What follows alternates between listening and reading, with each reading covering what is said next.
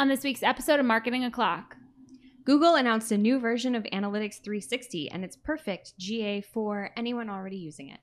Microsoft Advertising is taking another page from Google Ads book, and this time they're not even giving us a fake reason for it.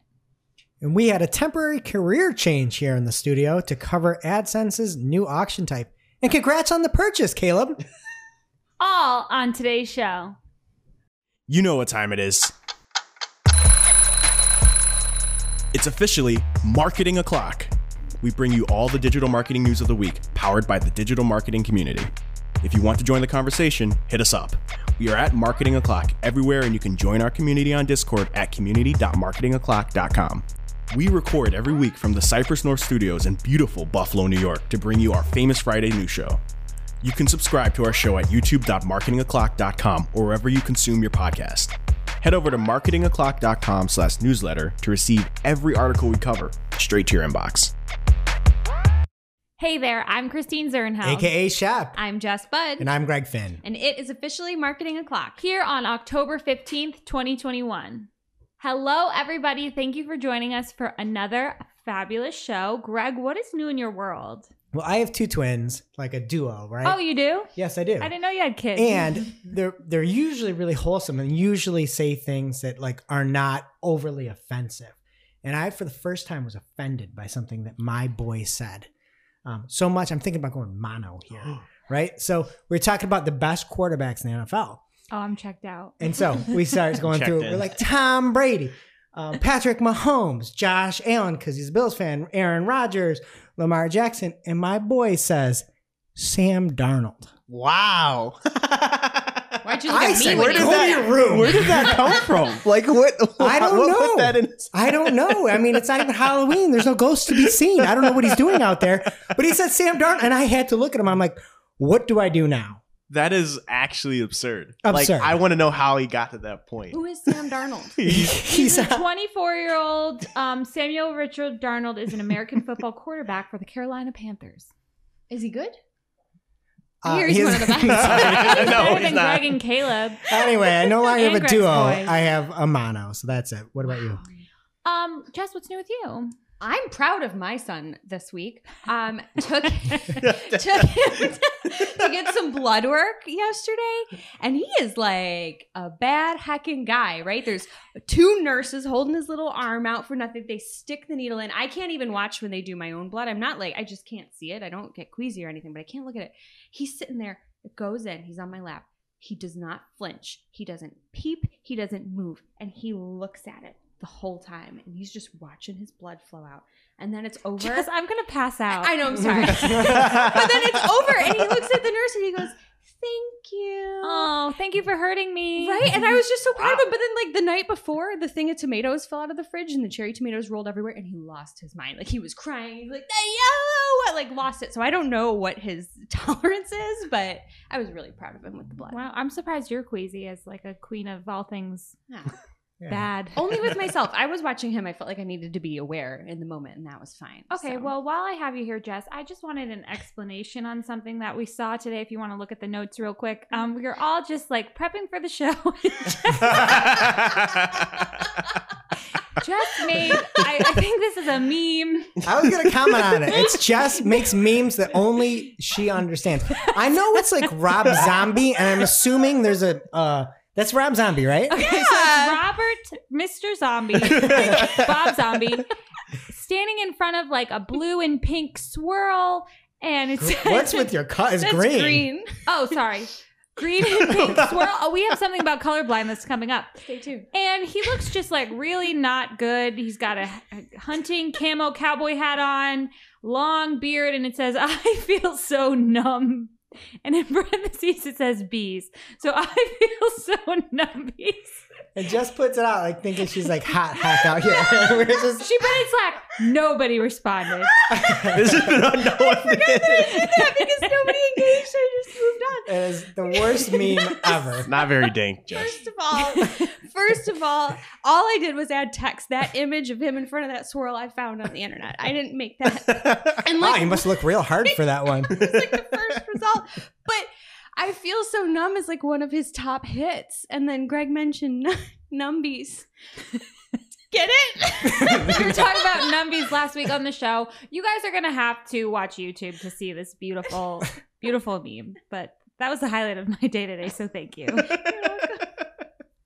And don't forget, everybody, the agency scoop for this month is up with our CGO, Jill Fetcher. You can find that wherever you are listening or watching this podcast. And she's joined by Amalia Fowler this month, power listener of the show. And they're talking about all things managing and trading. It's a great episode, so check it out. And getting into the news this week, Microsoft Ads released their monthly product updates this week. And the most noteworthy change, from my perspective, is that they will be depreciating ETAs, making RSAs the only match type. So here's their quote from the article. It says To help elevate advertisers' ROI with the power of our automation and create a simplified cross platform experience, we've decided to align to Google's newly announced changes. Did they have an ETA on that? Estimated time of arrival. I never thought about that. Did they? or Why no? didn't we make that sho- that joke the last time this news dropped? we could use it for the title yeah, write that down. instead of Microsoft ads, new feature. I know that's always like our last resort. Um, so anyway, starting June 30th, 2022, RSAs will be the only search ad type that can be created or edited in standard search campaigns. Existing extended text ads will still serve, but they won't be able to be edited or added. With this announcement, they also said that ad customizers will be coming to RSAs in early 2022, so that is good news. I feel like this is a big difference here for Microsoft. We have heard a lot of these announcements. It's always in line with what is Google, what Google's doing. This is the first time I think they've actually said in line with what Google's doing. yeah, I right? think you're right. I feel like they're learning. Like, don't blame us. Google did it. We're just taking a page from their book. Making it easier for you. I appreciate the directness. I do Yeah. too. I wish the rest of the fluff wasn't in there. hey, we're trying to make it easier to import. Bless you. RSAs only. So I think that's interesting. And I would do the same thing because they're not the ones who made the decision. Google is. People are going to be mad about this. So I just think everyone needs to be cautious with this. I feel like a lot of people don't work in Microsoft all the time and then they'll be in there for one client. I know I've been surprised by how bad the keyword matching is compared to Google Ads. So who knows how their automation is in other areas. And I would just pin, pin, pin, pin. Um, so they made some other announcements in this article. The Microsoft Audience Network is expanding to 18 new markets. They have new reporting for view through conversions, including metrics in reports for view through conversion rate, CPA revenue, and ROAS. They have feed improvements for Microsoft Audience Network campaigns for easier filtering.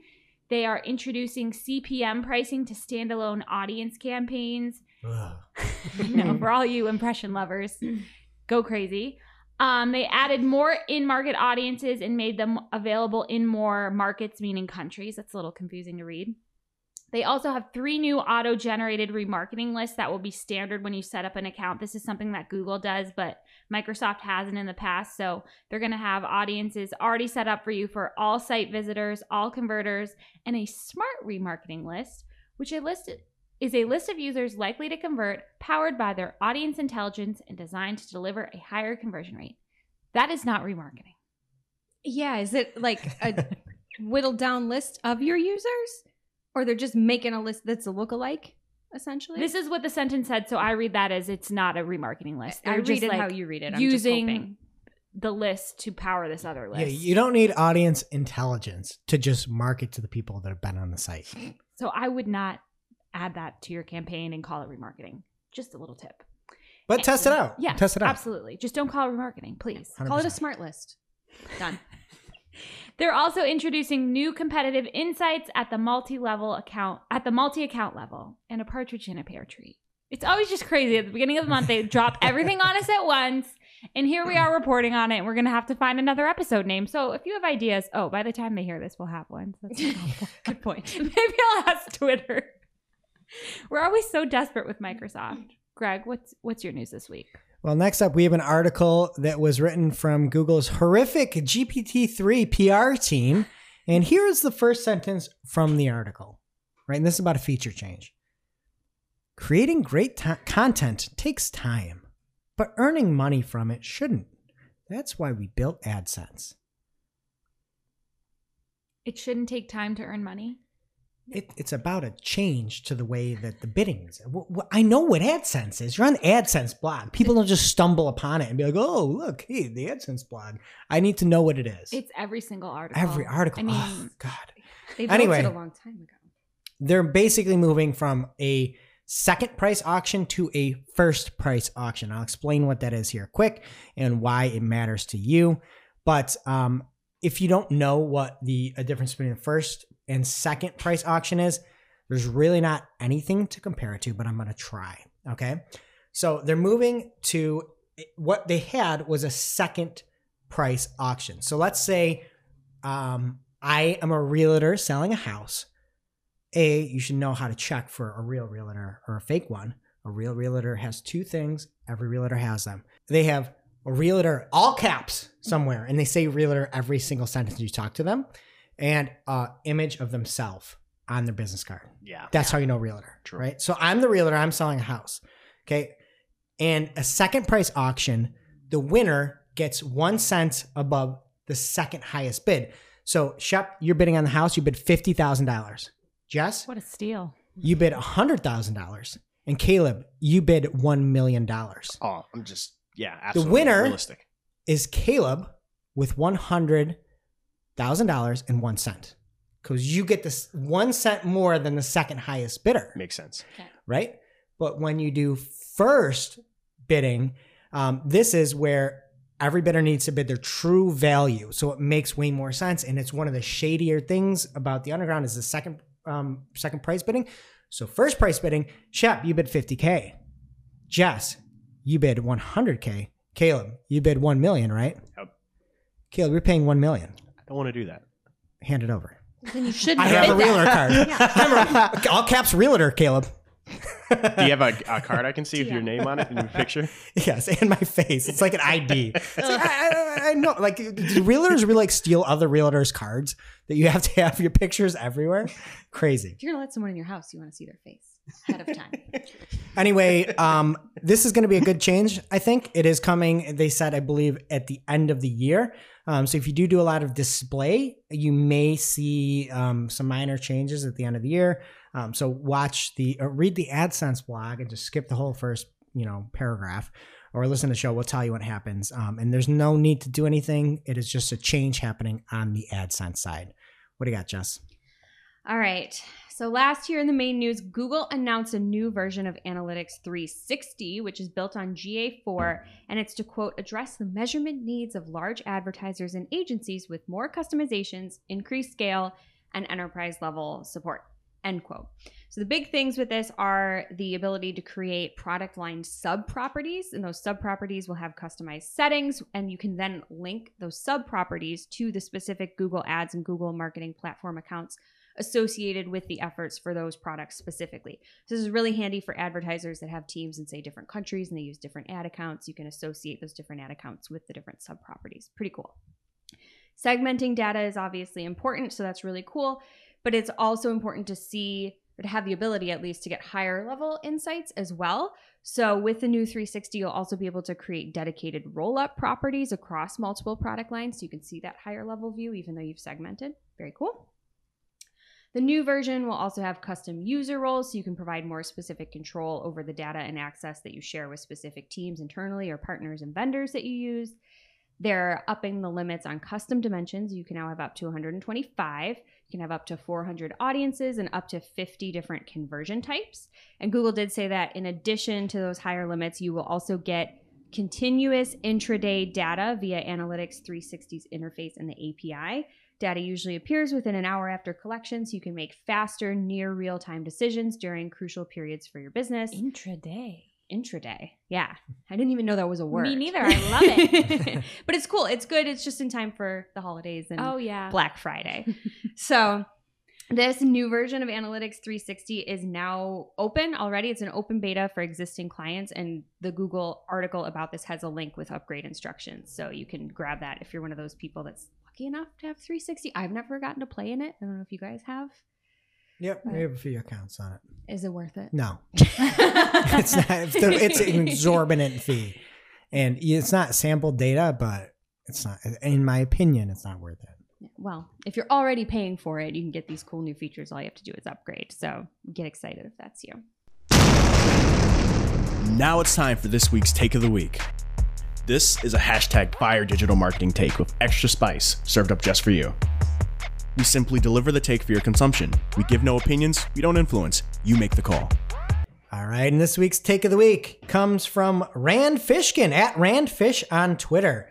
And there is a tweet that he had, uh, he had out that said, What if performance advertising is just a scam? And I think the name of the title of the article got changed, or at least says it's an analytic scam. But the tweet says scam, so I'm going with that. Can't you edit a tweet. you cannot. um, and I don't know for sure if it was edited. I just thought at one point it said scam. Maybe I just read the tweet. Um, and I'm just going to read the definition of performance marketing because that's what it's referenced to many times in the article, even though obviously advertising is the paid media. And if you're not watching, um, this might be the first take of the week where Greg has come prepared with hard copy notes. I got the documents. Usually those are just for shooting the heck. I know. Well, there's so much to unpack. And then we took, we've got a lot of folks chiming in. People are fired up about this take. So, anyway, I'm just reading from the Performance Marketing Association what performance marketing is. And it is a comprehensive term that refers to online marketing and advertising programs in which advertisers and marketing companies are paid when a specific action is completed, such as a sale, lead, or a click. So, everyone makes sense. And then this is about the advertising side of it, not criticizing the marketing side. And so, first up, um, I would be remiss if I don't talk about Augustine Fou, who is one of the leading, I'd say, forensic uh, folks on ad fraud. And he chimed in and responded. So before I talk about Rand's take, I'm just going to read. And, and before we even do this, I'm going to talk about biases quick, right? I work at a company that is performance marketing or performance advertising. That's mainly what I do. So I have bias. I don't know if Dr. Augustine uh, Fou does, but he has an analytics platform where he looks to uncover ad fraud. So that's what he does. And then Rand works on what I believe is SparkToro. It's a tool that does not have anything to do with advertising. It's about finding sort of your tribe and finding people, influencers in a space. So his is geared towards more non advertising or at least non traditional performance advertising. Maybe it's influencer marketing or influencer advertising if you're paying them. Does that make sense? Anything? Yes. Yeah. Incorrect. I'm with you so far. Okay. So Dr. Fou um, had responded, and just to start, I'm gonna I'm gonna read what he said. He said, "I agree with Randfish," and he links over to how fraudsters cheat by tricking the reporting to look awesome, which I agree with. And then he says the algos are optimizing for Google and Facebook's profitability, not for the marketers' business outcomes. As long as marketers remain fixated on large quantities of ads, low CPM prices, and high click rates, they continue to voluntarily be ripped off by ad tech companies agree to all of that. I don't think anybody can disagree with that, right? Okay, and in the article, Rand covers a few different things brand search, social um, ads. Uh, and when I say brand search, I mean brand search ads, right? And also ad fraud. And I just want to say, I'm going to take ad fraud out of this, right? There's ad fraud that happens. And if you're somebody that's only looking at CPM, only looking at click through rate, and you're buying ads on that scale, you're that is that is a problem, right? And I don't I don't really think CPM based mar- CPM is the tool of a performance marketer in my mind. I think you're paying for the clicks, you're paying going towards conversions. Generally, CPMs make it hard when you're buying that. But if you want it, it's on Bing. Yes, it is now. Thank you, Shep. So anyway, I'm going to break this article down. It might go a little bit long. Feel free to skip through if you don't care. But he starts off with the Airbnb example, where in 2020, Airbnb cut 500 and 42 million of performance advertising spend and saw no measurable fall off in attributable sales. This is the thing we hear a lot, and Airbnb is a little bit different. They are a, a name like Xerox and Kleenex, and they got there, and I would imagine performance advertising helped them get there. And I don't like this example. I'm not even going to reference it. He had a good example about a pizza store and handing out flyers from red. One flyer was red, one was white and one was green, and all the greens were like actually converting. So they went out to go look at the stop, and the green person was standing outside the door handing it to people coming in. And I thought that's a great example for the retargeting side of things, which is clearly one small portion of performance advertising. Um, and so that one thing he said too, he said, some are convinced that's exactly how a majority of so called performance advertising channels work that the lesson is simple advertise to those already primed to buy, and you'll see a phenomenal return on advertising investment without any sales lift. That is not what I think of when you think of performance advertising. That's what I think of when you think of remarketing Mhm. or brand search. And I think that's a clear distinction in my mind is like, yeah, if you're going out and you're buying something to do with a certain piece of software that is unbranded, that has nothing to, there's no, n- there's no intent to buy from that company. So I would agree with them that, yeah, remarketing and brand search falls in that bucket, but everything else doesn't fall into that bucket, right? Um, and I think that's one um, one issue.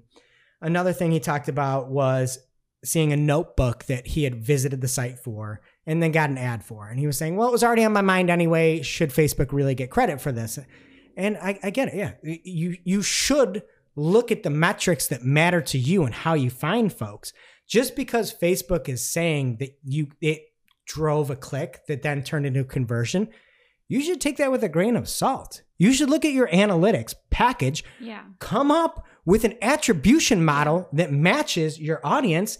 Maybe you're looking at it and waiting 70% first. I just did this huge analysis and forecasting, and I was looking at 70% first click, 20% middle clicks, and 10% for that last click. Should that attribution for that ad that brought him back and sold the book be worth 10%? I, I don't know. I don't know what that answer is, right? But but yeah, it shouldn't take credit for the whole thing. I co- totally agree with them, and I think the intent of this article is really good, and then it kind of goes goes awry in a few other spots. So one other thing I wanted to read from the article was he said, determining whose ads to show and where has been the pursuit of a generation's best educated, best page knowledge workers for two decades. So color me completely unsurprised that Google and Facebook can tell you with absolute certainty that 72% of people who purchased on your website saw the ads you ran on their networks 3.37x times before conversion. The trouble is whether those 3.37 views actually modified the purchase behavior of that 72%. Seen? Yes. Modified behavior? Hmm. If Facebook and Google were really that effective at modifying behavior, wouldn't we all be QAnon cultists by now? And I kind of lost it at that Oh. point there. But um, could, it, could it impact behavior? If you click on it, I would say this impacting behavior should it count as 100%? No, no, you've been on the site. And again, I think that's where he's going with it. I don't really get the example, or at least the QAnon part. Um, okay, and then another thing that he stated was here we come, the second half of performance advertising pitch. Those perfectly timed, perfectly targeted ads will influence more people to buy your product than it would have without them. And I, he still appears to be talking about remarketing, which is a slice of the performance marketing pie.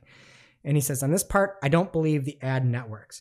And when it comes to remarketing, there's different kinds of remarketing, right? It's not just the same product over and over. You might say somebody downloaded a top of funnel content asset that you had, but didn't sign up for a demo. Maybe you're then saying, hey, book your demo. You're bringing them back, something of that nature. That's remarketing, that's retargeting, and that is very specific. So I just, I don't like these generalities and lumping everything together.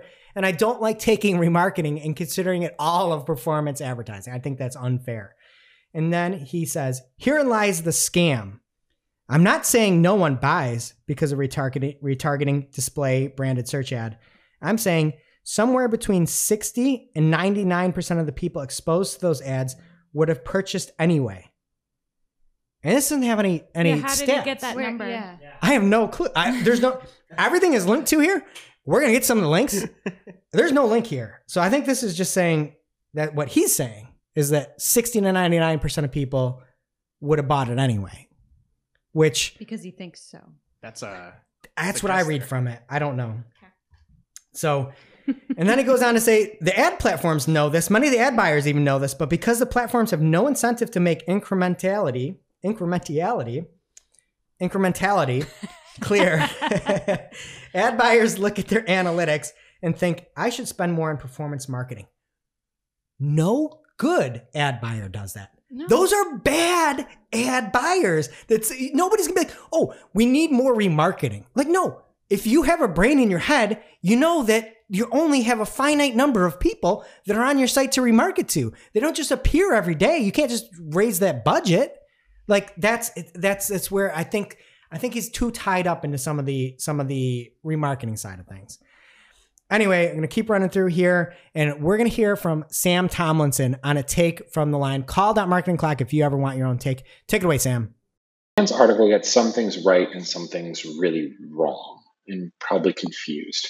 What he gets right is starting a conversation about advertising efficacy and incrementality, about you know understanding what's actually contributing, and probably a little bit about how platforms have misaligned incentives to advertisers.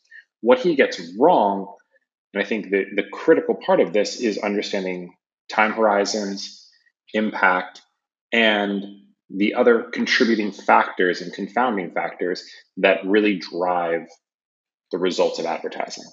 Is all advertising effective? No. I don't think anyone's ever claimed that. Is performance advertising a scam? No.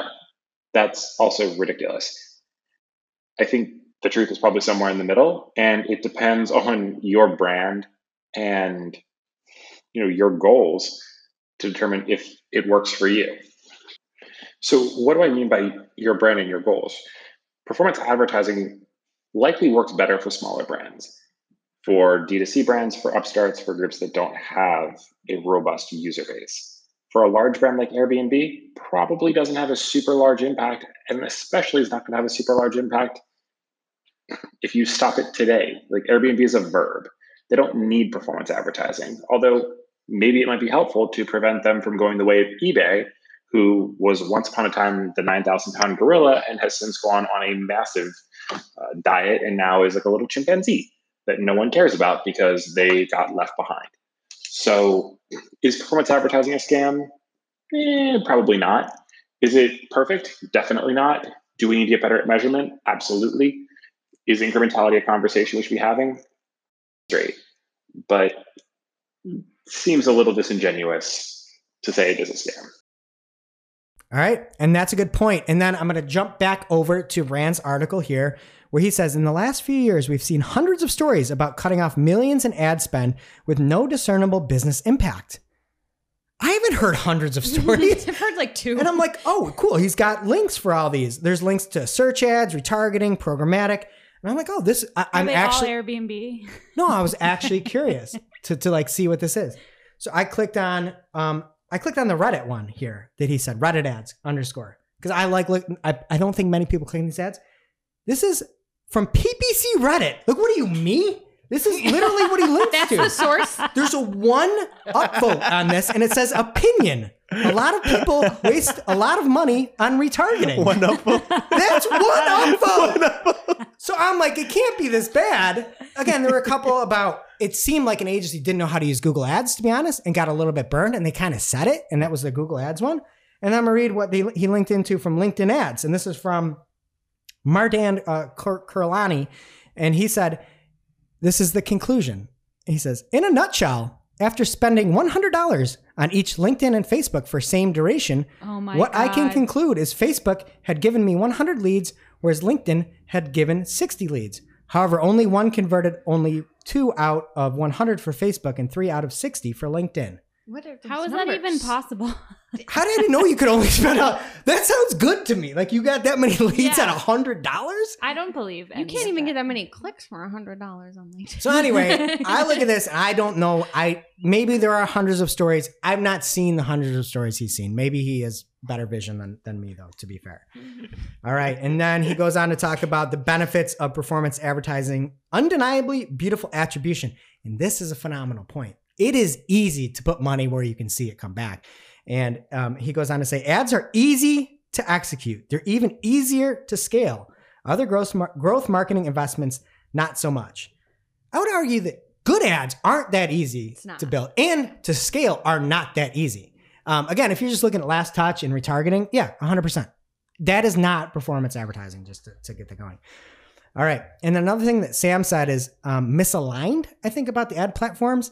Um, and, and Rand says the platforms have immense incentive to deliver numbers, proving their delivery of your ad was key to any and every conversion or visit for which they can possibly take credit.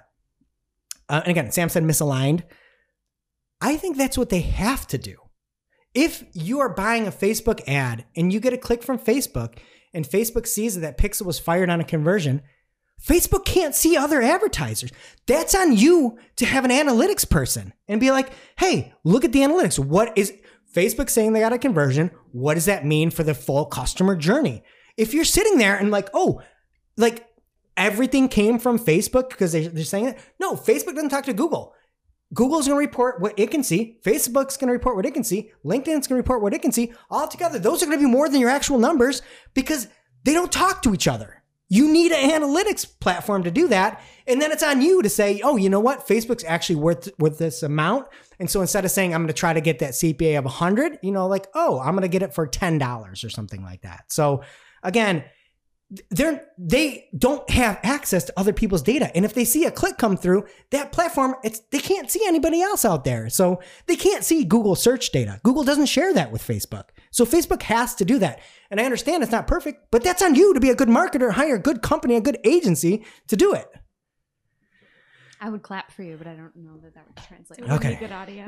all right and then and then he says those same platforms have equally immense incentives to squelch any organic channel data, hence Facebook, Google, and the rest hiding referral strings, organic keywords that send traffic, and putting loads on what could have and should have attribution to the dark social buckets. I'd say again, some some things like Facebook literally can't see. Google 100%. You look at the the attribution models when you do it, they have one like last Google Ads click. Like you're putting that in there to make Google Ads look better. I 100% agree on that. All right. And then he says, now let me make the case for turning off ads entirely to get data on the incrementality of marketing. And he says, one of the things is you might lose out to the competition, quote, or parentheses, not likely, but possible, end parentheses. And I would just say that is something that's very dangerous. There's nobody in the world that hates branded search more than I I do. I hate the fact that Google lets people bid on your brand. They Google should not allow it. It should be back like 2007 when they frowned upon it. You couldn't do it unless you're on Microsoft. And that should be the way it is. But it's not. Your competitors can come and eat your dinner and eat your lunch, and that's because Google wants more money.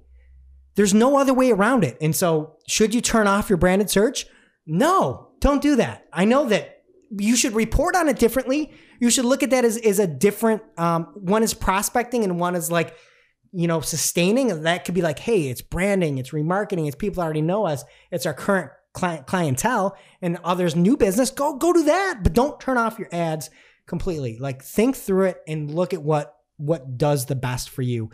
And if somebody's bidding on your name, unfortunately, that's the rules. That's reality on reality's terms, and there's nothing I can do about that. All right, and then PPC Kirk called in at PPC Kirk on Twitter. Here you go. Hey, PPC Kirk here. So, overall, I think this was a great article. I think that the premise of the article stands, and that is that we need to identify incrementality in our advertising. So, we're not just chucking money at the wall. We want our marketing to be as beneficial as possible. I agree with the premise of the article. That being said, I think there were two significant issues with the article that that actually uh, weaken Rand's premise. So the first being I think that Rand too often conflated remarketing with performance marketing. So he would use the word, he would use the phrase performance marketing, but a lot of times he's talking about these ads that kind of reappear and reappear and reappear, which is which is a specific segment of performance marketing, remarketing. Which yes, we definitely need to talk about and think about that.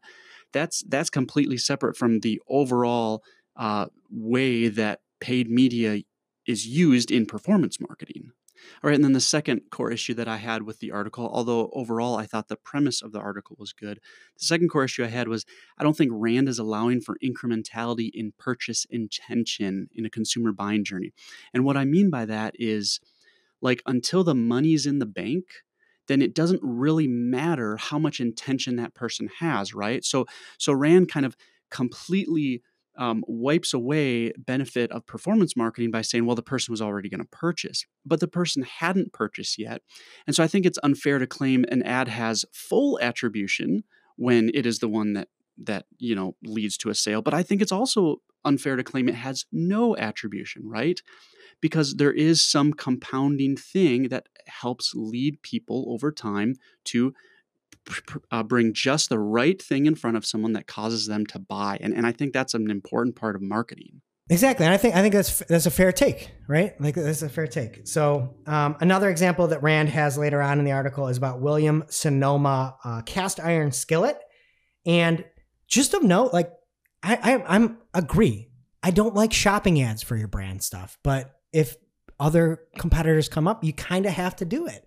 And you know, this example, yeah, take out Williams Sonoma, block that, and black branded, and really just report on them differently. And I think it'll be eye opening as to how you actually drive uh, real sales.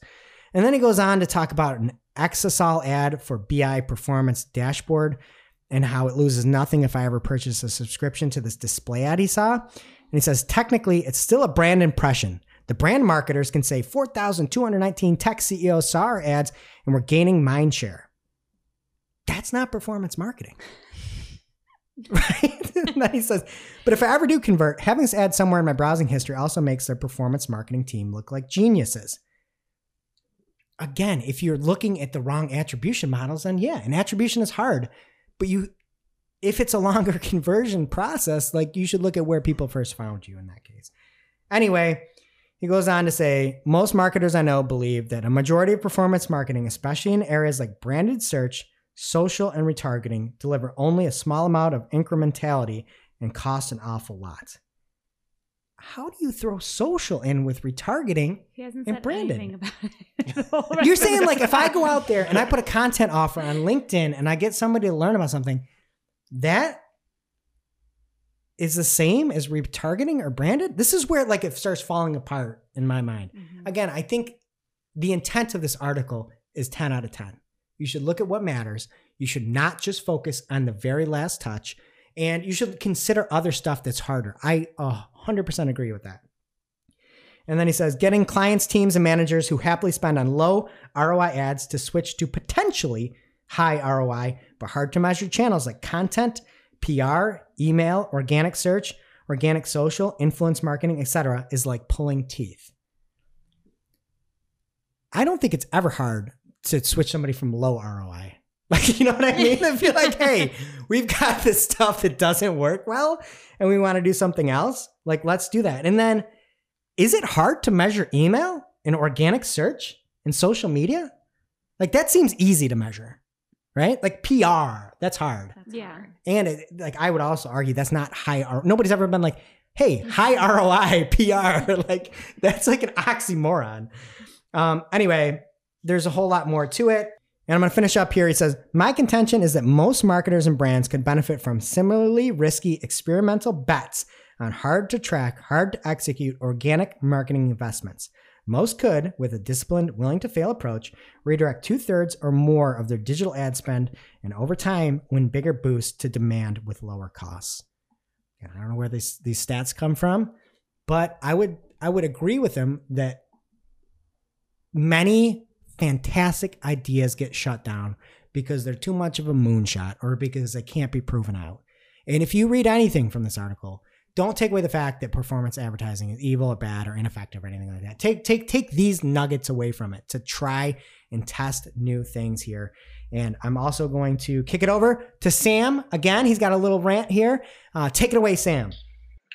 The other point I'm going to make about Rand's article is I think he misses a critical piece that is marketers who do things like PR and SEO and even influencers to some extent have themselves in part to blame for this conversation because they have failed for decades to adapt to a reality in which C suite executives are demanding financial accountability for investments. Performance marketers, correctly, incorrectly, somewhat loosely, whatever, have adapted to that reality. HR has adapted to that reality. Product has adapted to that reality. And they translate what they're doing into dollars and cents outcomes. PR people are like, we got you coverage. Big deal. Who cares? What did it do? So if you want to make the claim that these things are more valuable, you need to invest in the tools and the methods to demonstrate that value. And if you can't quantify that value in dollars and cents, then don't go crying when your budget gets cut. That's how this works. All right. And thank you, Sam. We've got one more caller here weighing in on the topic here. There, there's I know we don't get a We never voicemail get for six months, and we got All at three. once, But this is what it takes is like a hot take like this, you know. And we're going to hear from fan favorite uh, Azeem. So take it away, Azeem, from the Azeem Digital Asks podcast. Hello, it's Azeem. A couple of points I want to make on this super quick. I think it's great the examples of Airbnb that is used a lot about turning off ads and not seeing any change because they're Airbnb.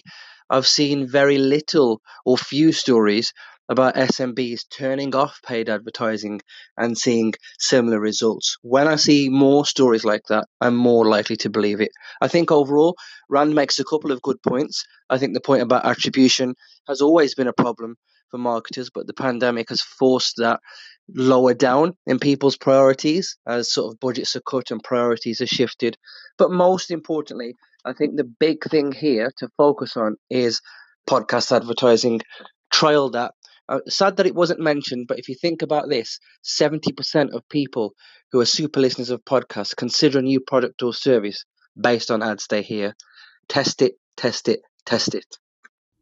That is great advice. Spend more on podcasts, advertise away. And if you're looking, you got a little couple extra bucks you're looking to spend. I know a great one. You can see all about it over on www.iamazeemdigital.com. Now it's time for this week's ICYMI. This is something you just might not have seen. Maybe something that you overlooked. But you shouldn't have. ICYMI people, we have a blog post here from PPC Kirk. Ever heard of him? At PPC Kirk on Twitter. It is on the Zato Marketing blog, and this is about running a title test in Google Shopping. So ICYMI again. Google Ads makes it really hard to test some things, and this is just one of them. You basically have to hack the system, and PPC Kirk has a few options for how you can do that, including changing the title for some product variants and leaving the other ones as the control, doing this across multiple multiple products, or testing titles in a set of products and using the other set of products as a control. Obviously, none of these options are perfect, so he tells you how you what you need to consider when determining a winner and a loser, and why it gets a whole lot messier when you're using Smart Shopping. So head over to the Zato marketing blog if you want to learn more about that. Thank you so much, Kirk. Now it's time for this week's Pew pew. lightning round. At this point in the show, we split up our content into three parts paid, organic, and social. First up in the paid universe this week from BFF of the show, Andrea Cruz at Andrea Cruz92 on Twitter. She has a screenshot that is captioned First time I've seen the site link, this site link layout on mobile. New? She's asking PPC chat if this is new to everyone. Definitely new to me. It is an ad for Moxio, and the site link extensions are stacked instead of like two and two. It takes up a whole lot of screen real estate. Like the It's whole, The whole screen. Yeah. Uh, everything above the fold is one ad. because this is on mobile. So everything above the fold is that one ad. Um, and then Barry Schwartz has an article about this because it appears to be a test across organic and paid. It kind of looks like a bug to me, but nobody else is saying it's a bug, so I guess not. These are bo- and both that organic and paid example are branded results. But if something isn't branded, like you need to be pretty confident that this first result is a good one Yeah, if you're gonna I'll do say. this. So he has one for Tesla, and it has um, it this is organic, as I said, Tesla, and then it has all the models listed out as site links, and then about Tesla and careers, and it's literally like. I don't know if this is everything above the fold on desktop, but it's a lot. It takes up a mm-hmm. lot of screen real estate and just makes me think about how confusing the Tesla names are. Like, why do they go from Model 3 to S to Y to Z? No, there's no Z, there's X. Like like Elon Musk's baby. I was gonna say this is yeah, it's a code. child. It's gonna I be his feel next like child. the same person naming the cars is like who named the baby. Oh, I guess it is. yeah, Elon, Mr. E. Musk. His to name you. is E, right? I just think that's really confusing. But I think this is like game over for Team Pay. Well, for Team for it's great for Team Paid. Yeah. if you can pull these extensions out, especially if somebody's bidding on your name. Again, like we just said, it is the price of doing business on Google Ads and in Google in general. And if you can help knock those folks out, that's pretty awesome. Right. And for organic, I hope they would only do it for branded results, but I don't know. We'll have to wait and see.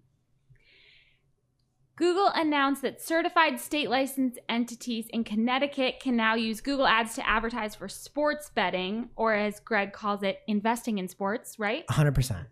I don't bet on the stock market, I invest in sports. Online casinos and daily fantasy sports. This went into effect on October 7th, 2021. And you have to apply for certification if you want to be a part of this. Um, Barry has a link in his article about this, which we will have in our newsletter in Discord if you want to apply. I've been feeling really left out lately because like everyone in our office is betting on sports these days. and I just like I don't know anything about sports, but I really want to be a part of something, as you guys know. You're actually better off if you don't know anything. You're 100 percent better 100%. off. my dot. We we do fa- we pick um, the games every week, and my daughter is beating me by one game. Hmm. True story. I don't know about Your that son's from, not like, if he uh, he's a football. Darnold guy. I know. I, I bet your daughter knows more than I do. So oh, I don't. hundred percent. It's not even close. No, get out of here. But Bet I that. feel like we should start setting a line for like the length of our episodes, and people can bet on I'm gonna that. take the over on this one. I know. I still don't understand that. Over under. well, you want to be under, right? I don't know. I No, win limbo not- contests all the time, so I want the under. Shep wants the under. I love it. Okay, and from David Herman at Herman Digital on Twitter. He says, not sure if this is a bug or not, but I presently can't target under 18 on Facebook. I see just judging my notes. Oh my god! it you looks- gotta put I this in had to Discord. judge. It, it looks like an unsavory, It looks like an I NSFW. just realized that. Um, I was drawing a target, okay, because I had to edit the notes. But he has a screenshot from Facebook ads, and he's unable to select any age under 18 for targeting purposes. And Rok Hladnik replied on Twitter and said, "No more under eight." Under 18 targeting. It's a new feature from Facebook. This started to roll out in his accounts in September. Basically, as soon as you add any custom audiences to include or exclude or interest, you can only target 18 plus. And then David Herman with the, the response that's just me every day. I hate everything. Same. And from Sean Ellie at SLE2134 on Twitter. He has a screenshot from Google Ads and it's um comparing performance of different ads, presumably in a campaign. And there's a responsive search ad with two conversions and a $38 a $38 CPA. I should report on impressions actually. 277 impressions and a $38 CPA. Then he has another expanded text ad in here with 10 impressions and a $22 CPA. And he says, Thanks for all the impressions to the RSA, Google. We have to pay $30 more per conversion. Also, we have to optimize ad rotation turned on, so you would think ETAs would be getting more impressions. This has been going on forever. RSAs always get more impressions no matter what. People are responding and like defending Google, like RSAs need more testing. I don't care if you're making been ad years. rotation, ad rotation optimization, or rotate indefinitely an option. Like, don't lie to me. Especially when RSAs are going to be the only ad type. Don't lie to me. Like, just get rid of that feature. Don't make me waste the calories pressing the button. This makes me so mad. I feel you, Sean. Hey, if you want a good bet to bet on, you should bet uh, Sam Darnold to win MVP. oh, 100. percent I'll take the Shep, you can't go that. wrong. Okay, we have a fun tweet here from Mark Irvine. His Twitter ha- his Twitter name is Pumpkin Spice Mark right now, which I love. At Mark Irvine eighty nine. So Ooh, 88 was taken. I know so he has a screenshot from an email from it's a Google Partners update, and it says fully automate. This is Mark's interpretation. Fully automate ninety nine percent of your clients' accounts, and I'll give you most of a toiletries bag. And I was so, I got this. I was so Oh. bummed out. There was a scooter in the email. You're never we- getting the scooter. No way. No, we saved up. We have enough for all the stuff, and we're we're gonna get the ping pong table with our new office. And they took it away. They took that away, and now you can literally get like a Nest or the toiletries bag. Okay. What are we gonna do with it? Share it? So if you use automation product ads, you get 900 points, and then this dumb toiletries bag that nobody cares about, it's 980. Like, it's such a joke. hey, clients, you lost all your money. I'm what Rand's writing about. part. But you know what? Wait to see my next vacation in 2023, baby. It's like the, the client should get the toiletries bag. So sad. cli- a client's Yeah, going to 'cause need a it's new gonna be job. Okay, I have. To, I know we're running over. Think with Google has this beautiful new interactive guide called Demystifying Automation. There are four modules, and it talks you through like it's a big sales pitch for automation, right? But it is. It's gorgeous. There's they should beautiful- lead with the toiletries back. I'm still laughing at poop. I know, but we gotta hustle. We talked about Rand for 30 minutes. I'm just gonna work through your laughs. There's this beautiful animations. There's really calming sound effects of like these cannons for conversions. what is wrong with you? What- what- when I want to relax, I listen about cases, but not cases that were closed, unsolved mysteries. And then there's really relaxing stuff like cannons. we have this amazing design team, Sammy and Jordan. Sammy makes the art for the show. We have a design channel, and I'm gonna put this in there because it's honestly so beautiful. But it's a big sales pitch, right? So I'm going through, I'm like playing with the buttons, pressing the buttons to make the cannons go off. It's like so nice. All of a sudden, you get to the end, and it's talking about automated recommendations. It's like choose an option, and you can decide to apply the recommendation, dismiss the recommendation, or press dismiss. I'll take care of it manually. And I'm sitting there like, I've spent 10 minutes like firing off cannons. And I think if I press apply recommendation, it's going to do it live in my Whoa, account. Like, I really? really think, I worry it might have. Oh my gosh. That's like the vibe I got. It's like Wow. all fun and games, and all of a sudden it's like, are you going to take the recommendation? It was really scary. You could get 900 points though if you do that. Should have done travel it. case. Just imagining Shep looking up like artillery compilation. Need to relax. Yeah, she Cannon wakes isn't up, the right all the word. cannons start firing, she falls right back to sleep. Canon isn't the right word. You got to check it out, okay? Just don't read anything, just play with it. Okay, and we have a little tip from Christina in our Discord channel. She had a pop up on her Facebook page today um, that she hadn't seen in the wild, neither had I. And it says that they are adding a small business badge to your ads. And then she pressed learn more and basically just told her she could opt out if she wanted to. So that's great. And finally, here in paid, Mike Ryan is back with his Q3 benchmark report. He says, big picture, he's impressed with what ecom advertisers achieved year over year and hopeful for Q4. Besides, ship Shipageddon. I didn't, I hadn't heard that term Oh, before. really? It's so terrifying. We have a Geddon Geddon problem. Everything's a Geddon. like, it just be less Geddons out there. Gotta get it while the getting's good. Ugh.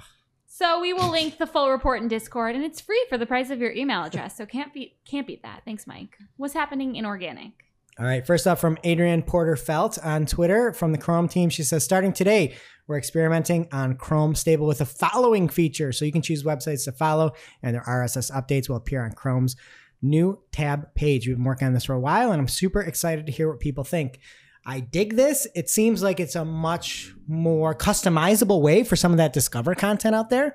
So maybe it'll help people get more used to it or using it. And then I also, I'm a huge Adrienne fan here because she says, like right after the tweet, she goes, and a cookie to the first person who says Google Reader, which, you know, is no more, no longer with us. All right. And now it's time for. It's time for Barry's Charts with Greg.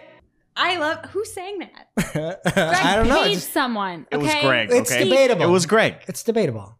Anyway, Uh, wait, I would be more mad about this intro that you literally paid money on when we don't have an advertiser right now. At least the people can hear it, unlike your dumb chart segment that they can't even see because everyone listens on Spotify. Listen, this came out of my own pocket. I would never charge this to the company, so don't worry about that. And let's worry about what's happening with the search results because Barry goes on to say there were some signs of a possible Google search ranking algorithm update. The touchdown on October 6th spiked a bit more on October 7th and is fizzling out today. And I believe that was on the 8th. It says not confirmed, so it's hard to say what this update was about or if it was just specific niches or something else. And we had a lot of charts. These charts weren't as good as last week, um, but there was a clear winner, and it's SEOmoz's charts because I'm worried about them. We talked to they had a fever last week, and looking at the charts, they fluctuate usually from about 89, 80 to 101.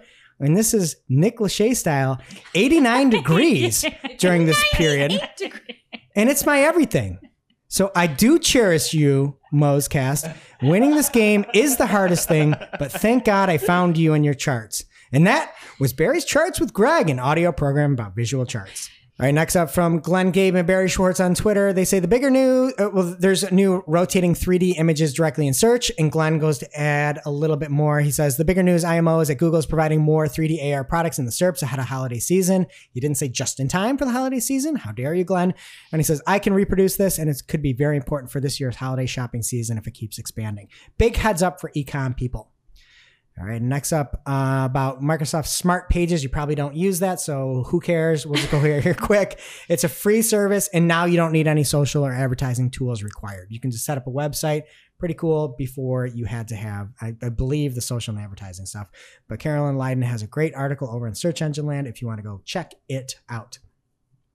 All right, Google has also published two new help documents on how to control your title links in search. And yes, that is a new term, title links. It used to be web titles, and now they're calling them title links. Is the title of a search result in Google search and other properties, for example, Google News, that links to the web page. I kind of like it though because it, it is linked. It, it's mm-hmm. much better than Yeah. web title, which is like title tag and I don't just too much. And then they say that there's a few different things like the content in your title elements, uh, the main visual title or headline on a page, a bunch more. Go check it out. Community.marketingoclock or sign up for a newsletter at marketingoclock.com forward slash newsletter. And up next in YouTube news, they are now making automatic captions for live streams in English language available for all creators. Up until now, those captions have been only for channels with over a thousand subscribers, and even then the access was limited. So you now have full access, and they're expanding subtitle translation options to mobile, which is cool. Um, and finally, they're making video transcripts searchable, enabling users to find specific segments of video clips based on the caption text, which Good. is awesome. yeah, but good luck transcribing you at the speed you're speaking right now. Yeah, I'm like the Micro Machines guy. All right, and next up for the Wonder Down Underwood, Brodie Clark at Brodie SEO on Twitter. He says a test where YouTube video content is more engaging in Google search results. Hovering over a video starts a preview on desktop, normal, with the video then becoming larger, including the description. Test. It's really cool. Go check it out over on BrodieClark.com. You hover over the video and it gets much bigger. So, like, if you got good, really work on the titles, descriptions, and you know, start your video well. Unlike us, we have a long intro. People don't like it. What am I supposed to say? Next up from Barry Schwartz on Search Engine Roundtable, the Google Performance Report for the news page experience filter is changed on September 13th. You'll see an, a notation or annotation in your um, Search Console, so check it out, and the numbers might look a little bit different. Wait, what's that? Oh my, what a nice little treat for the listeners. Folks, I've been informed again It's time for Barry's Charts with Greg. the segment twice. I I, kind of like I, it. it's the news. This is bordering on egregious. Barry Schwartz on October 11th said, yet another Google weekend search ranking algorithm update. And he says, at some point, I should just report when there's not a Google search ranking update on the weekend because it seems like every weekend tracking tool spike and SEO chatter increases around some sort of update. Take it up with Barry, not me, I will. So I couldn't see anything in these charts. This is one of those you need Barry's X-ray vision. But uh, much like Peter Gallagher in the 1995 classic While You Were Sleeping, the cognitive SEO chart just flatlined on the six and never recovered. I haven't seen that yet. I just don't know what any of these things mean. and I'm looking at the chart, so I can't imagine what the people listening mean. Bill Pullman, you know, R.I.P.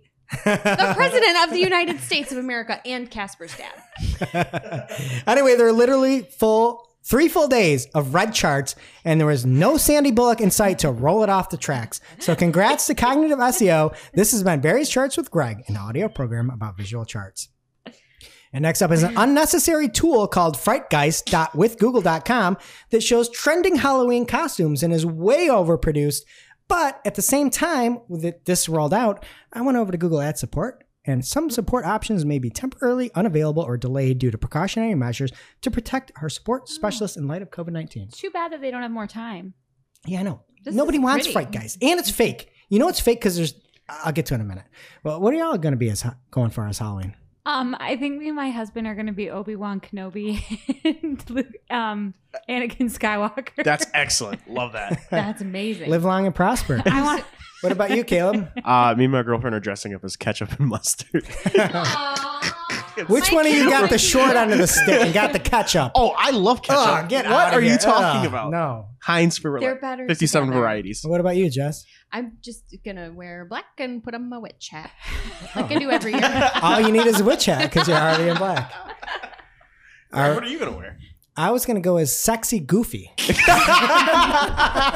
horrified. but that's how you know the Frightgeist isn't real. There's not one thing about like a sexy this or that. That's what all the costumes are. Nobody's gonna watch the YouTube now. All right. Well, my backup they plan is just going as I'm gonna. I want to go is Matthew Lillard from Thirteen Ghosts. Yes. But I'll just I'll just be Matthew Lillard if you don't get the Thirteen Ghosts reference. All right. Lastly, in a day in the life of Power Listener News, Hillary Quinn it was featured over on Semrush's Twitter. So if you want to see what a day in her life is, she's like so put together too. Like everything looks cool, and she's drinking decaf drinker and all that stuff. She's putting headphones on. I just imagine she's listening to Marketing Clock. But go check it out over on Semrush's Twitter. All right, first up in social this week, there are some new features in the works for Twitter Blue, which you know is that subscription service without an edit tweet button that they're piloting. So Jon Henshaw at Coywolf, that's at Coywolf on Twitter, broke the news last week that Twitter Blue's ad-free articles was to replace Scroll's ad-free reading experience. So this is according to an email that Scroll sent out to their subscribers stating that as part of our acquisition by Twitter, Scroll's ad-free reading experience will eventually become ad-free articles as part of Twitter Blue. They then went on to say that they're going to shut down Scroll as an independent service in approximately 30 days. So that comes along with some other new features that were discovered by Alessandro Paluzzi. 30 days. Happy Halloween.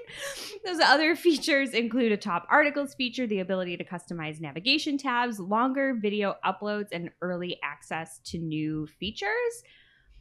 So this is still not available in the US, but if they keep it at the same price that it currently is, where they are piloting it, I believe it's Canada and Australia, it's about $3 US dollars. I don't know if it's worth it even with these new features because I don't use Twitter, but it's better than just custom colors and dedicated support. I don't know if you guys would pay for this or not. Oh, I wanted an edit button. I won't pay for anything. You will or you won't? Nothing. Yeah, not even three bucks. Nobody asked for any of these things. All right. Speaking of things nobody asked for, from Alexandru Voica, the EMEA Tech Comms for Facebook covering innovation in AI, peanut butter, open source maple syrup, sustainability, Guns N' Roses, and Facebook apps. Wait, That's his? Twitter bio. he works for Facebook. A He lot of innovations happening in maple syrup these days. So yeah, they're gonna start making it from other kinds of trees now. Start- birch syrup. it's just really flaky, thin. Toiletry syrup. Is that a tree? You just need more points. It's like the marker event. Uh, anyway, I'm not even going to read the tweet. Uh, they apparently on Instagram they're combining IGTV and feed videos into one format, and you'll get a new tab for that. I, I don't care. So it sounds like they're getting rid of IGTV. Yeah, it's a Yeah. video now. Yeah. Yeah, it's thank you, Captain's Obvious. Okay. So stupid. Uh, I'm just gonna keep reading tweets here. Here's one from at Twitter support. The option to remove a follower is now rolling out to everyone on web. I removed you all. I didn't notice. See ya. Yeah. You can't get the good tweets anymore. I will if you tag me. I still won't get them. Um, as a reminder, this option does allow you to remove followers without actually blocking them. So it's it's a softer touch. I'm just gonna remove people and get mad at them. Why? Be like, Casey Gillette.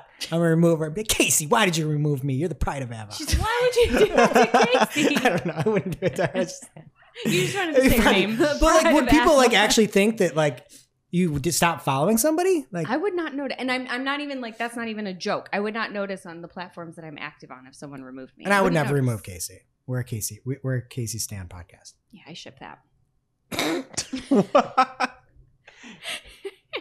Three sling points.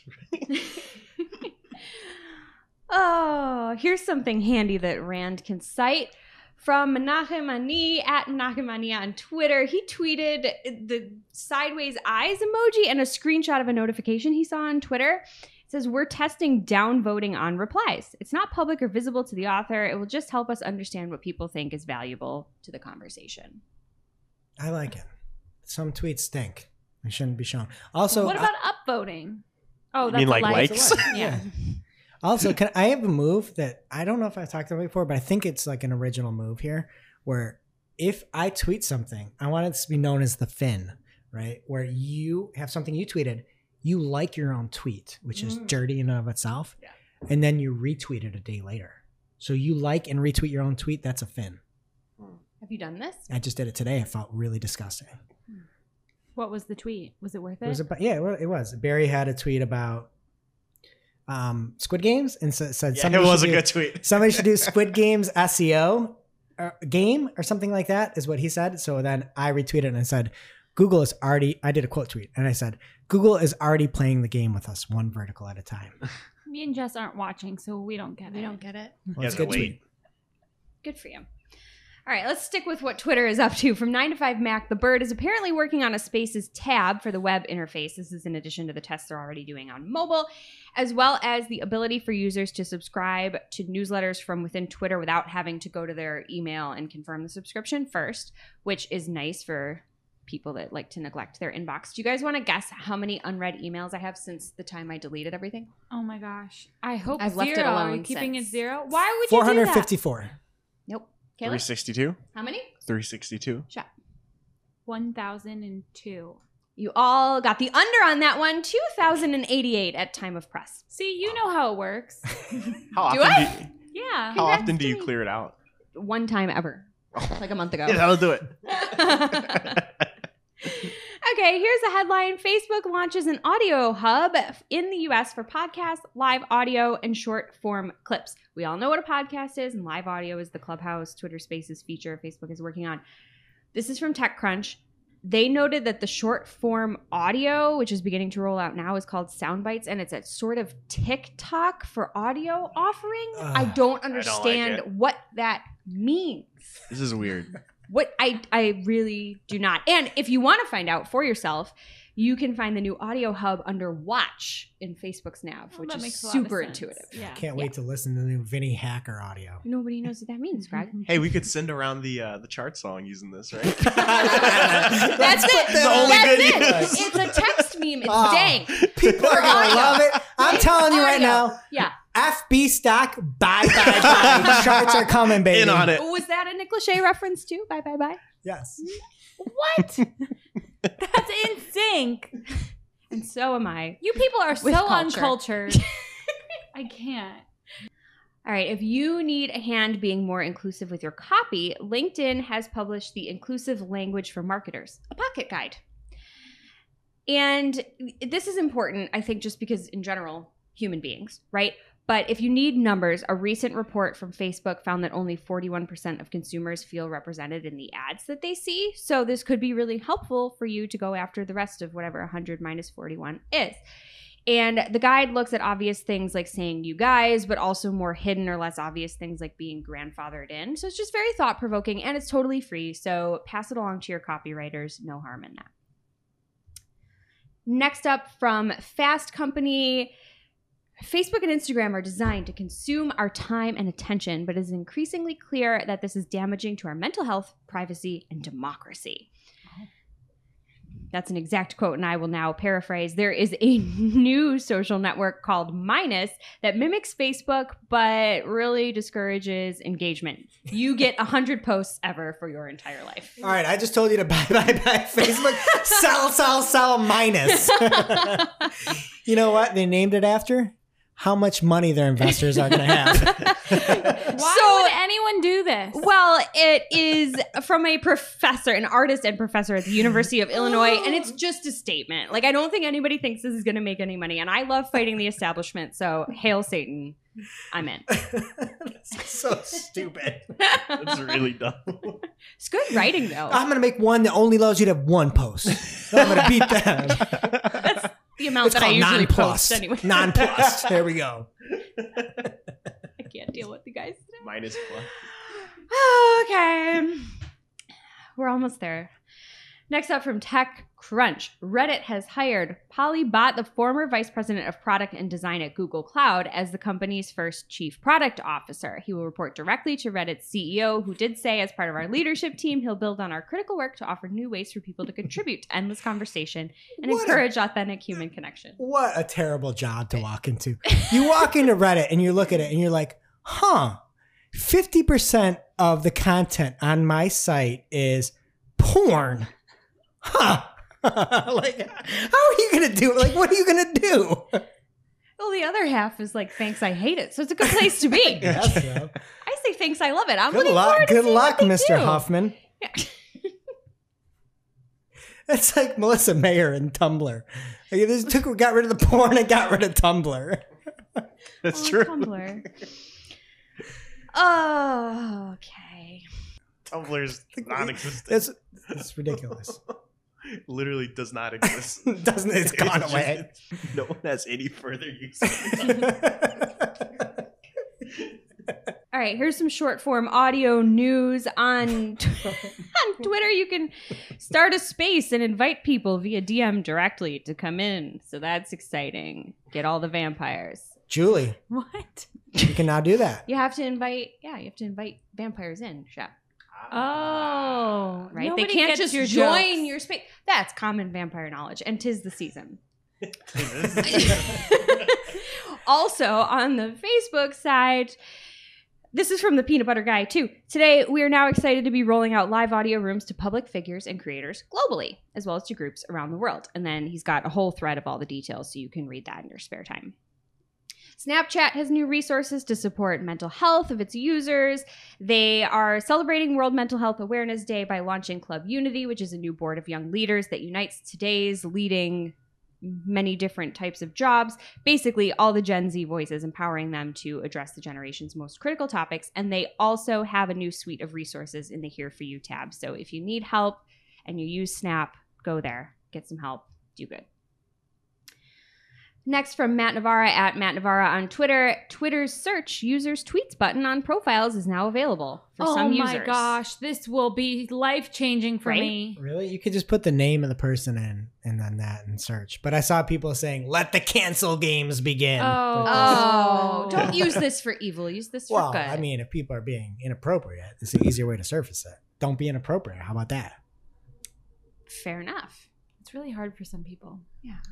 They Some should of be- us don't mean They it. should get out of here then. All right. Lastly, here, shoppers on Pinterest have 85% bigger baskets than shoppers on other platforms, and they spend twice as much per month. And there's a citation for that stat. So if you're in e commerce, listen up, pup. New things are coming to Pinterest to help you encourage that bigger basket behavior. For one, you can now let people know more about your business and what you stand for. Merchant details will let you display brand values like being responsibly sourced, invested in good, inclusive. You can highlight communities such as being black owned or disability owned, and more.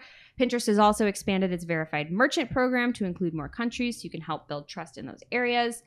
This is another hashtag team paid crossover, but there are some ads updates as well. Some new formats, which they didn't really get into at length in their announcement, but slideshow for collections sounds like something auto generated. So be careful with that, but it automatically pulls products from your catalog into attention grabbing collections ads. The- They call it lightweight hero video, but it's an ad. And then they also are launching idea ads with paid partnership, which is a new format that is a joint partnership between creators and advertisers. The creator makes an idea pin and then tags the brand partner who can then turn it into an ad. So, things to look out for if you're working with a creator or if you're just doing any kind of e commerce on Pinterest. And that brings us to our real life segment. Straight out of our accounts and into your ear holes. It's time for working hard or hardly working. I just had a thought with campaign experiments. They make it if you change the budget in the original campaign, it changes it in the experiment campaign. I think you should be able to say, This is what I'm testing. Everything else, if I change it in the original, I want it in the other. Because if you're testing like ads or something and you're using manual bidding, it's not that hard. They're doing it with the budget. They should do it with everything. That's what I've got this week. Greg. And for me, we have uh, one client where it's B2B, uh, a SaaS client, and, you know, and for me, we have one client that's B2B SaaS client, and we're working on the quality of leads, making sure they're the right folks, and we're splitting off people that might be partners and all that. And just one good thing, like look at all the leads coming through, look at what's marketing qualified, look at what sales qualified, look at the um, overall opportunities in the pipeline there, not just the resultingness of deals, right? Like we can only do so much as marketers, and you know we've got this one client that we're trying to just showcase everything within the sales process, and doing that showcasing, and explaining, and informing is helping. So even when you have problems with closing the deal, doesn't mean you can't inform and educate folks. So I love Google Ads experiments. You use them all the time, but my least favorite thing is that to look at the control versus the experiment, you have to hover over the metric to see the numbers. And I recently launched Microsoft Experiment, and they just have such a nice visualization. They just put the numbers next to each other. You don't have to hover. It's just way better for like a quick screenshot rather than making a GIF for a client. Oh so my god. thank you, Microsoft. Maybe Google should align to what they're doing. Well, they made that cool Canon thing in the freight mirrors. So they got that going. Sexy Goofy doesn't care about your data, but I do. And now for this week's Cool tool. As a reminder, our Cool Tool segment is not an official endorsement or paid mention. We're simply sharing something we found in our travels that may be of use to our listeners. And is really, really cool. This week's cool tool is the color blindness simulator from Colblindor. The tool allows you to upload an image and view it from the perspective of various types of color vision deficiencies. It algorithmically transforms any picture into the same picture as seen by red, green, blue, or completely colorblind people. It's really, really handy tool and super easy to use. It's good for accessibility audits or just a quick check if you've got some new assets. We'll link to it in our newsletter and on Discord, so pick your poison and check it out. And now it's time for our must read marketing article of the week. An article so advanced, so in depth, so detailed, we simply cannot cover it in its entirety on today's show. And this week's must read marketing article of the week comes from Glenn Gabe from G Squared Interactive on the internet. And he says, What happens to crawling in Google search rankings when 67% of a site's indexed URLs are pagination? An SEO case study. And Glenn goes on to talk about Google's stance on handling pagination over the years. Uh, when they nuked the uh, Next and, pre- and previous or Prev, uh, what Google's John Mueller peppered was peppered with questions about on pagination and all the important parts that you need to know. And even though I can't talk, you better be able to read because he covers it all, including final tips and recommendations for sites with a lot of pagination. So we appreciate it. Head on over to gsqi.com. Go to the blog and read away. And just one big thing, We're still shipping some things out. Everything should be shipped.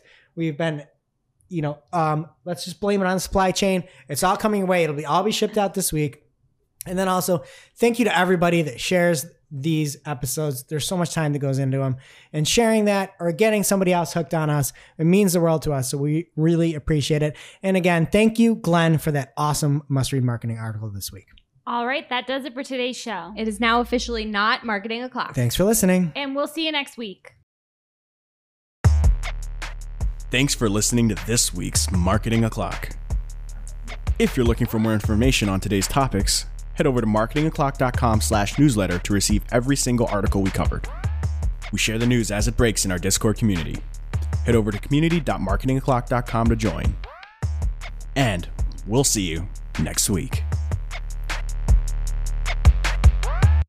Welcome to this week's Shooting the Hack. After our famous Friday news show, we don't talk about marketing anymore. We just Shoot the hack. This is Greg's favorite game. Nobody else really cares for it. I mean, I kind of like it. the rules are a little fuzzy, but he gives us two options of people to travel with, and we pick one, and we're always wrong. So we're ready. No, Okay. there are answers in the notes right here. Okay. and you just Yeah, let's Yeah, cheat. it is. Okay, so travel buddies.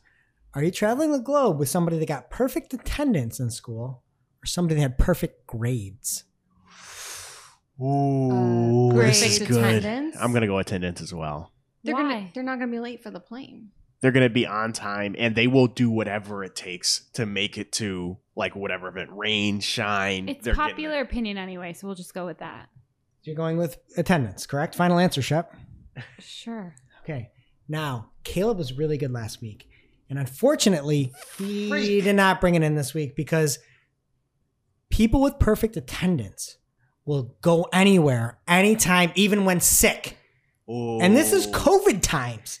This person is going to infect you and infect everybody and bring deltas to upsilons to epsilons. It's going to be a disaster. if it wasn't COVID times, maybe, but no, wrong answer. They didn't have perfect attendance in COVID necessarily. Yeah, and also people with perfect grades are only going to go to places that have like five star reviews on Yelp, and I don't have time to do that research. Mm. Um, the answer's here. Sorry, you're wrong. I was gonna say I don't think you're gonna change Greg's All right, mind. next up, are you traveling with somebody that is an adult that wears Velcro shoes versus an adult I don't that, care the other option. that wears tearaway pants? Oh my god. Tearaway So would you pants. rather- That's Greg, isn't that goofy. you? The two are very often the same. There's a big overlap there, okay? You have to pick. That this is not absurd. This one's fair. hard. You have to pick. I don't want to travel with either one of these. No, the tearaway pants person is fun. Velcro shoes, They're I have kind of having a comeback a little bit. Not Who? for me. Velcro shoes, or Yeah. tearaway pants. I'm going with Velcro shoes because I don't want to travel with you. No. That was weird. So wait, what was it? Say that again. I'm going with Velcro shoes because I don't want to travel with Greg. I Have don't you have ever tearaway seen Greg in pants. tearaway pants? I Greg is Convertible wearing pants. tearaway Snap ones pants that you just- right now. Oh, there's a difference? not the zippy one, not convertible pants. Tearaway all day. Tearaway mm-hmm. is Magic Mike. I'll go tearaway. Okay. While you would think it might be tearaway, you're actually incorrect because the person that wears Velcro shoes, again, let's just say there's no no underlying issue that you have Velcro shoes. They're just lazy. That's a lazy way. To, you're like, oh, I don't want to tie my shoes, and then that's what you're going to be like. You're going to have to do all the planning, all the driving, all the picking of restaurants, everything. You're gonna have to pay. You're gonna have to do everything just because the other person's lazy. Now, the tearaway pants person might get you in trouble. You might go into jail for a night when it tears away the pants at the restaurant. Yep. But either way, it's a fun time. You're not doing all the work. So This we get a begs the question, Yeah, though. Greg, what you age? just accidentally called us right. Let's just Yeah, move we just the got a point. one. But Greg, what age is, is like inappropriate to wear Velcro shoes? Like when do you stop? Because you said same adult. age it's inappropriate to wear tearaway pants. I think when you're younger, it's worse Puberty. because you need to learn how to tie your Velcro's shoes. like diapers. You wear them to a certain point, you stop, and then you get back into them. You know. my father-in-law just this weekend said he wished he could find Velcro shoes. I'm so glad he doesn't listen to the show. all right. All right, and this one's gonna be a little. Uh, we can't do this one. Please keep that. Keep that in. it. Guys, that'll be on our premium channel. Yeah. Are you going on vacation with somebody that calls a stimulus check a stimmy, that? or are you going on vacation with somebody that calls blue cheese balooch? Stimmy, We are we- not this- traveling with these Did you know I people. call it Blooch? No, you don't. Yes, I do. Stimmy. Shut up. Blooch. Don't say that word. I call it Blooch. Stimmy, one hundred percent. The Stimmy guy is Yeah, the just like Stimmy fun. He know, you know, he's like take serious stuff and make it like you know relatable and cool. Stimmy, one hundred percent. I'm Stimmy guy, by the way. Um, I'm sorry, you're incorrect because blooch is fun No, to say, no. and you're 0 for 3. I'm sorry, but what a rousing game! I have to bleep that. don't, don't believe it. It's Wait, did you just rousing say game. rousing? Thanks for listening. We'll see you next week.